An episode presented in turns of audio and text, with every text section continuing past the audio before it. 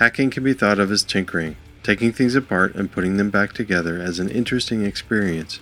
There's always been some of this as part of software culture, but the people at Major League Hacking have taken this to a whole new level, bringing together tech creators who enjoy playing around with and creating new technology on campuses and now in virtual spaces all over the world. Jon Gottfried, one of the co founders of Major League Hacking, joins the show to talk about hacker meetups and events, hackathons, what it's like to go to a hackathon, how to help out with a hackathon as an experienced engineer, even virtually as a mentor. Hackathons continuing virtually during the pandemic, and also because of the pandemic, internships and fellowships on open source projects to help students gain experience.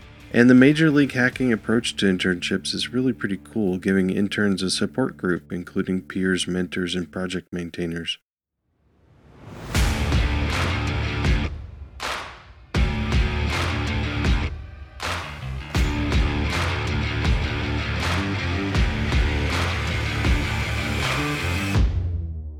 Welcome to Test and Code.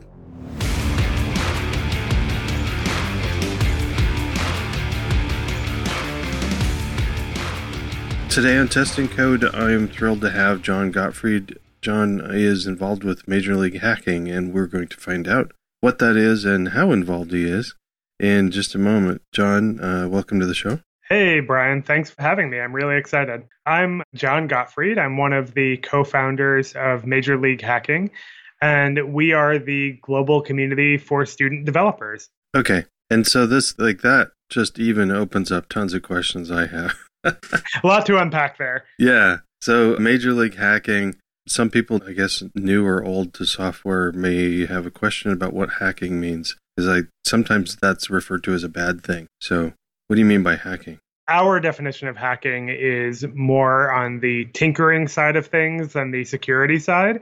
Generally, we're thinking of hackers as like tech creators of some sort. You could be a developer, you could be a designer, you could be a hardware engineer, but you're someone who enjoys playing around with and creating new technology.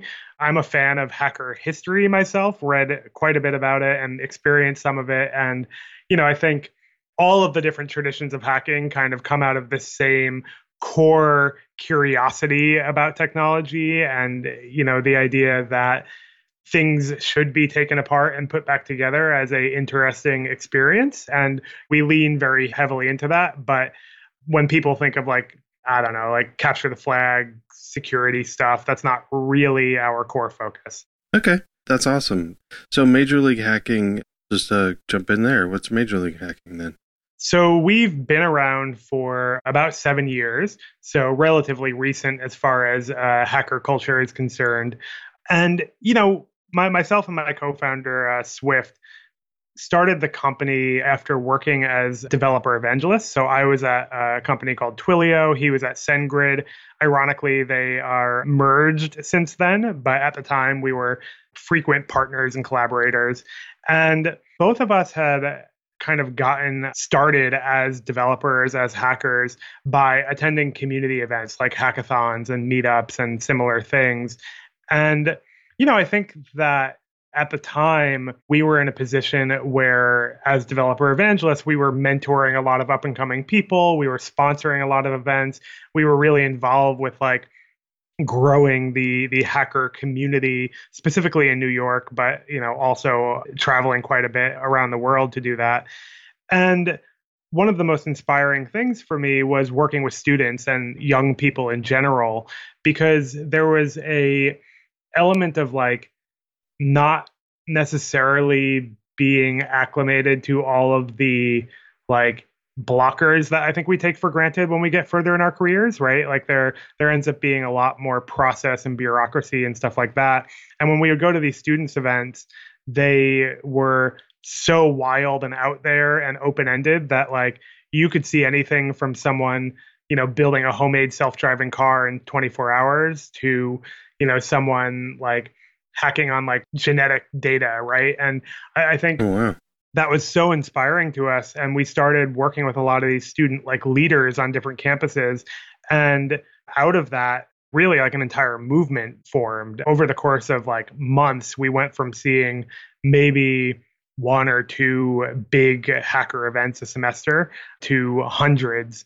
And a large part of that was kind of taking all of that knowledge and all those learnings and making it available to a wider group. And that's kind of remained Major League Hacking's mission over those seven years is making hacker culture accessible to people, bringing new people in, and teaching constantly changing generation of like organizers and leaders how to bring people together around you know technology.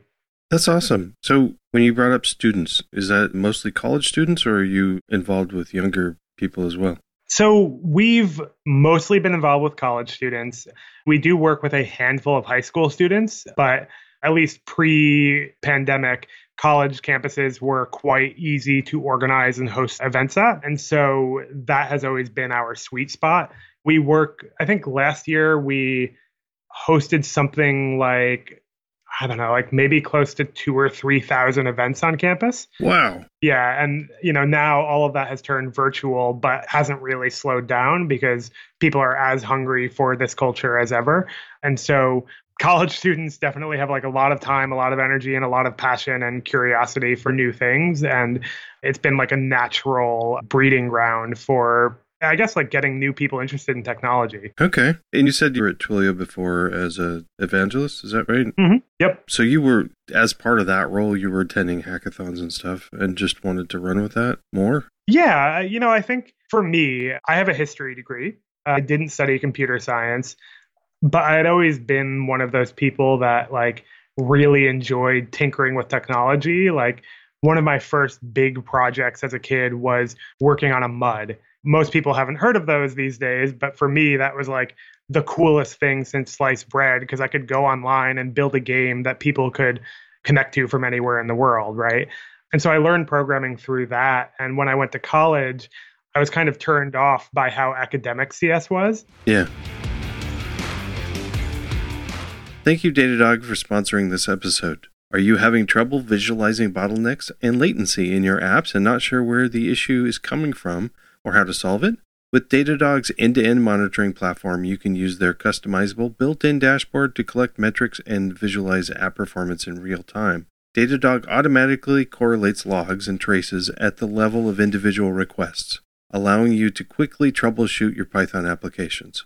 Plus, their service map automatically plots the flow of requests across your app architecture so you can understand dependencies and proactively monitor the performance of your apps. Start tracking the performance of your apps, sign up for free, and install the agent, and Datadog will send you a free t-shirt. To get started, visit testandcode.com slash Datadog. What's a mud? Oh man, we could talk for an hour about this uh, alone. it is a multi-user dungeon the way I describe it to most people is imagine if World of Warcraft had no graphics. Like if you just played it on the command line. Oh, okay. Got it. So all of the the world was entirely text based. All of the commands were text based. Um, there's a lot of like role playing involved, you know, writing out things almost like you would do in D and D or something similar. Okay. Um, and they were really, really popular in like the 80s ish, you know, before a lot of those like MMOs. And there's still, you know, kind of a, a niche sub community that's really interested in them. But that was how I got my start.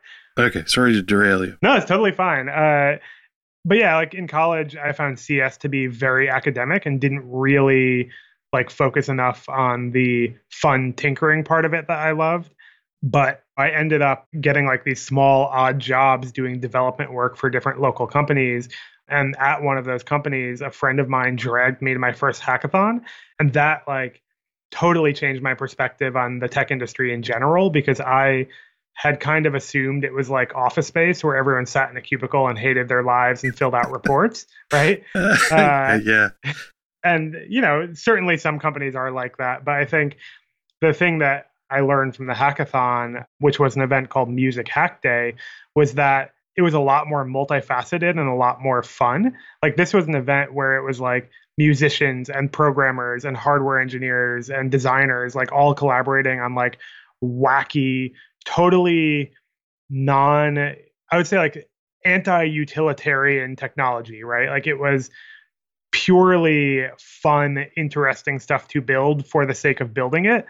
And that got me super excited about it and led me to working at Twilio and you know eventually led me to starting MLH because I, I thought that that was something that more people should have access to. You know, like I've always lived in New York and it's certainly not the Bay Area, you know, it's not Silicon Valley, but there there's always been a very vibrant hacker culture here. And going around and visiting a lot of these like college towns and campuses, it clearly this was something that people were excited about and would benefit from if only they had access. That's fascinating. I really I'd like to circle around to at some point the CS program didn't focus on the fun tinkering part. I don't know if we can solve that, but it's something I noticed as well. I mean, I got into software because it was fun. Mm-hmm. And then like a lot of the CS stuff was fun, but a lot of it was just a lot of work. And a lot of it I don't understand why I mean a lot of it seemed like artificial barriers put up to try to call people out that weren't serious about software. Yep. And I don't think we need to be serious about software. It can be fun. The music hack day just sounds like a blast. I would have loved to attended something like that. Yeah, it was great. But I have a confession. I've never been to a hacker event at all. Wow. So and I know that they probably range. There's not probably not a typical one, but if you could like pick something and describe like if I show up at a if I sign up for a hackathon or a hack event or something, what's it going to look like? What's my day going to be looking like and what do I need to have ahead of time before I show up? Yeah, I always like to describe a hackathon as a invention marathon. Generally, they're held over the weekend, so 24 to 36 hours long. You know, most people show up with like a laptop, maybe some other supplies if they want to do hardware, you know, like Arduinos or stuff like that, and a vague inkling of an idea. Not everyone shows up with team members. You know, it's often a very friendly environment to find new collaborators. And, you know, within the first few hours of the event, people kind of organically band together and come up with an interesting idea that they want to play around with. And they spend the weekend building a prototype of it. That's that's like the core formula. Almost every hackathon culminates in demos. Many of them have prizes uh, some don't. And you know it's it's just like a cool place to a see what a lot of other people are building and tap into their expertise but also b you know be in an environment that is very focused and has a lot of people working towards a shared goal of creating something cool. And that's pretty much it. Often you learn things by going through that process. Often you build really strong, like personal relationships, friendships, collaborators for future projects. And that's like the basic formula. You know, it's really quite simple when you think about it. It's a dedicated time and place to build cool stuff with other people. So I could show up with a laptop and just help out with somebody else's project if I didn't have a project in mind? Yeah, absolutely. That's really common. And the, I don't know, like the most interesting hackathons I've ever worked on were situations where I attended, met someone brand new for the first time. They had a cool idea that I wanted to help with, and we got to know each other by working together over the weekend. Oh, that's cool. Now, 24 to 36 hours seems like a long time. Is this like constant? Like people sleeping and eating during that time? You know, it kind of depends. All of our events, we encourage people to sleep. There are definitely people who power through and stay up the whole time. I've done that myself. I would not recommend it. Uh, it's not very fun or healthy. So I would say that usually you're looking at like working a solid like 10 to 12 hour day and then sleeping, which sounds like a lot, you know, if you're comparing it to a work day. But if you're comparing it to like a side project that you're really excited about at home over the weekend, it's not that crazy to think about. Yeah, right, exactly. That just sounds like fun. It's definitely something that college students would probably have a lot of fun with. Definitely. I would have totally dug that as a college student. So I want to tell you about a really amazing sponsor I'm partnering with. Monday.com is an easy to use, flexible, and visual teamwork platform that powers teams to run processes, projects, and build custom workflows in one digital workspace. Beautifully designed to manage any team, organization, or process online. Monday.com powers over 100,000 teams' daily work, and they just launched a contest to build apps that will be included in their marketplace launch. You can build an app that can improve the way teams work together on Monday.com. Whether it's an app to help marketing, construction, sales, software developers, or anything in between, they are looking for creative, impactful, amazing apps to feature in their upcoming apps marketplace. They're giving away $180,000 in prizes, including three Teslas, 10 MacBooks, and more. Have you ever dreamt of building an app that impacts the daily lives of hundreds of thousands of people? Well, now's your chance. Check it out at monday.com slash contest and start building now. That's monday.com slash contest.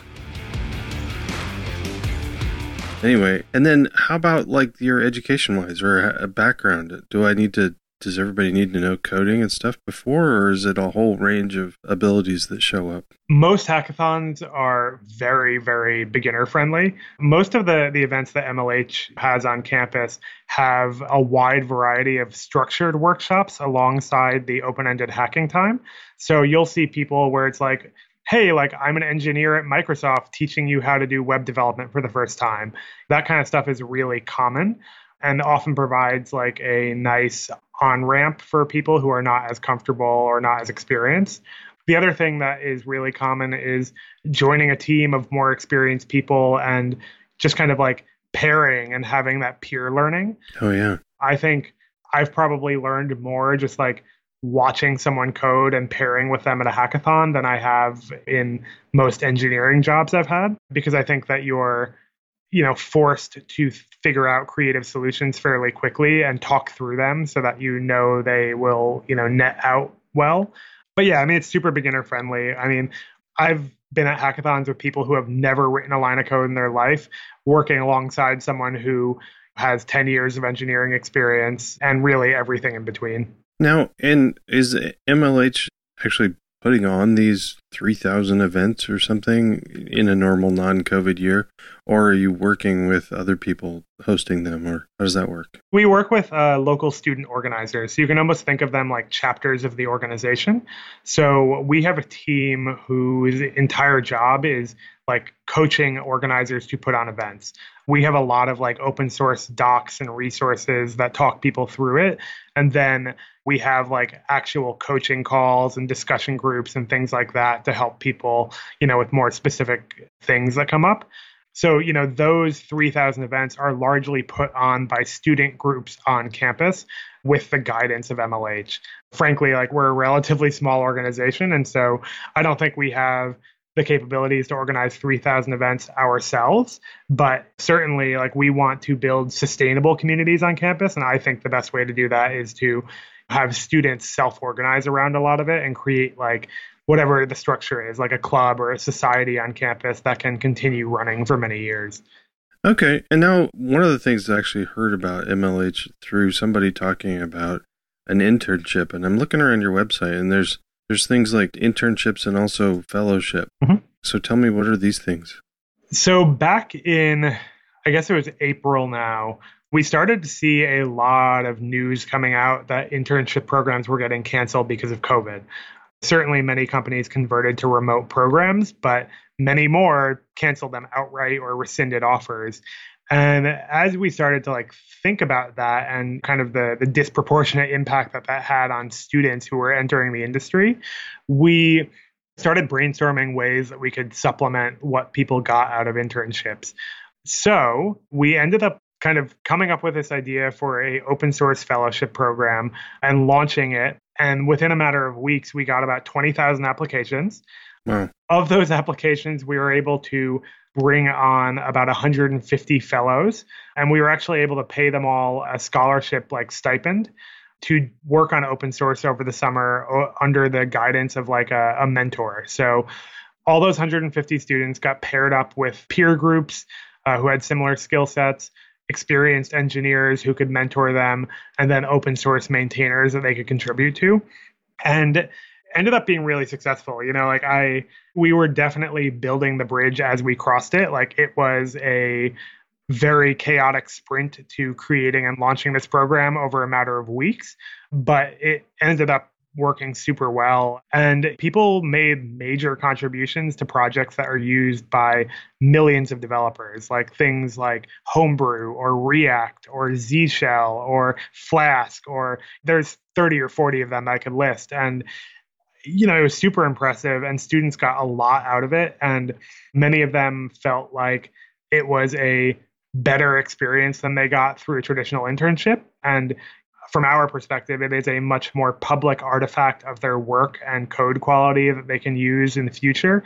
And many of them are continuing to contribute to these projects now that the fellowship is over. So, all around, I feel like it was a huge success. Relaunched it for the fall semester. It's starting in a couple of weeks. And then we're going to be running another batch in the spring and the coming summer. And I think it's a, a really fun addition to the options out there for students. We're not the first program to offer like an open source fellowship. We definitely have our own twist on it with the mentors and things like that. But frankly, like the, the demand is so high that I'm hoping there will be many more opportunities like this for, for students in the future. Okay, so you're paying some of these people or the fellowship program is a paid thing. Mm-hmm. Where's that money coming from? Do you have sponsors paying for that? Or? Yeah. We have corporate partners who paid for that. So GitHub was the main sponsor, and, and they're continuing to be a sponsor of the program. Uh, Facebook open source has been really involved. Royal Bank of Canada, Dev.to, you know, Twilio, Indeed. Like there's there's kind of a laundry list of companies that largely are invested in the open source community already and you know see this as a way of kind of onboarding future contributors and you know maintainers hopefully. That's incredible actually. And the resume building part of it is phenomenal as well. The building software that you can have in your project portfolio and talk about for you know future job interviews and whatever because like you said a, original i mean a lot of in-house internships you're going to be working on something that you can't share with anybody. You can talk about the project, but you can't share the code because the code's like uh, you know part of a company's code set. So Yep, it's pretty it's pretty cool, right? Like I I feel like is an awesome feeling as a developer to create something that other people are using, right? And to do that like as someone who probably has never had a job in the industry before is amazing. These students can go out and be like, "Hey, like you know that React profiling tool set you use every day at your web development job? I created that, right? And that's like wild. yeah. Yeah, it's really amazing. And yeah, just uh there's a lot of stuff with there with uh, to unpack as well. I think it's neat that you're providing matching people up with peers and and mentors and hooking people up with maintainers that can also work with with them to try to find ways to contribute. And then those, these people are probably going to end up being as they enter industry more basically as good of a remote worker as everybody else that shows up. Yep. That was definitely something of the time. I think if not for, you know, everyone being like sheltered in place, it's possible we would have run this program in person. And I think it's kind of probably better experience that they're learning how to do it remotely, right? Like having remote stand-ups, pair programming over Zoom. You know, I think certainly that's going to be a valuable skill set in the coming uh, couple of years. Right. And you can also match people up with a mentor that doesn't necessarily have to be in the same city as the person. Yep. Yeah. I mean, the program ended up being incredibly global. Like, we had students from, I think, close to 30 countries participating. And wow. a lot of these tech industry opportunities tend to be very US like or you know North America centric and that was definitely i think one of the highlights of the program is that you had students in india collaborating with a student in nigeria collaborating with a student in mississippi all on the same open source project. Okay. So mlh is this a company or how do you guys make money? Yeah. So we're um, structured as a, a public benefit corp or a b corp which is kind of like a new model of company that's a mission driven for profit company you know, the biggest difference between that and a traditional corporation is that you are legally required to consider your mission alongside the corporate profit motive that every company has. So, what that looks like in reality is it gives us the kind of authority to turn down opportunities that we feel are counterproductive to our mission, even if they might generate a lot of money allows us to uh, measure our impact every single year in like a public report And it goes into a lot more depth beyond that. Okay. It's kind of a cool model. I see it personally as like an alternative to a nonprofit. You know, it has a lot of the flexibility of being a for profit company from like a regulatory perspective with a lot of the mission and impact that nonprofits often talk about.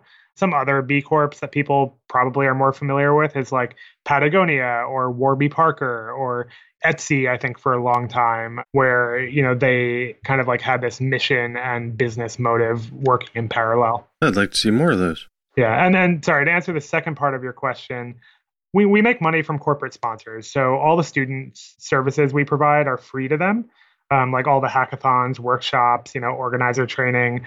We basically just provide that to them as a uh, in-kind service, and it's funded by different folks who you know are invested in uh, academic like tech education, right? So companies like GitHub, Microsoft, Google, Facebook, etc. Yeah, the people that really want to make college programming still fun, even if their classes are not. Yeah, absolutely, and I think that yeah. we done a really good job of making these like mutually beneficial partnerships where we can like fund our programs, fund our staff, and give a lot to students as a result.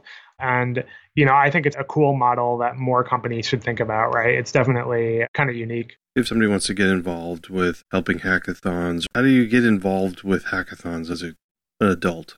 Yeah, totally. So if you go to our website, which is mlh.io, or majorleaguehacking.com, there are tons of hackathons up there, and almost all of them are looking for mentors, especially virtually, which often involves like you you know logging on to a discord or a slack server over the weekend and answering tech questions as they come up that's a really easy way to get involved. Beyond that all of the hackathons and mlh ourselves have sponsorship opportunities. For example if your company is looking to hire interns or something along those lines you can sponsor a hackathon and you know work with them more directly. And beyond that in the fellowship we are hiring mentors which is a full time role mentoring students in how to contribute to open source. And we're also always looking for maintainers, which is a free way to get involved aside from the time that you would put into helping new contributors. And you can find all the info about that on our website. But people are also welcome to email me. I'm john at mlh.io. Always happy to hear from folks in the community. Okay. Well, this has been really fun. And I'm excited. I'm just excited that hackathons and hacking is a thing still and and growing in popularity. And I hope that your company and hackathons in general just take off and are more of a normal thing everywhere. Thank you. I, am really excited about it too. and uh, thanks for joining us. You said MLH is MLH.io. If mm-hmm. people mm-hmm. want to know more about you specifically, is there somewhere to find you? Yeah, I'm on basically every social network or website as Jon Mark Go. That's J O N M A R K G O on Twitter, Facebook, LinkedIn, you name it. Okay, cool. Well, thanks a lot for your time today. Awesome. Thank you. Thank you, Jon and Major League Hacking, for this amazing resource for students around the world. Thank you, Datadog, for sponsoring. Check them out at testandcode.com slash Datadog. Thank you, Monday.com, for sponsoring. Join their contest at monday.com slash contest. And thank you to all the listeners who support the show through Patreon. Join them by going to testandcode.com slash support. All of those links are in the show notes at testandcode.com slash 133. That's all for now. Now go out and test something.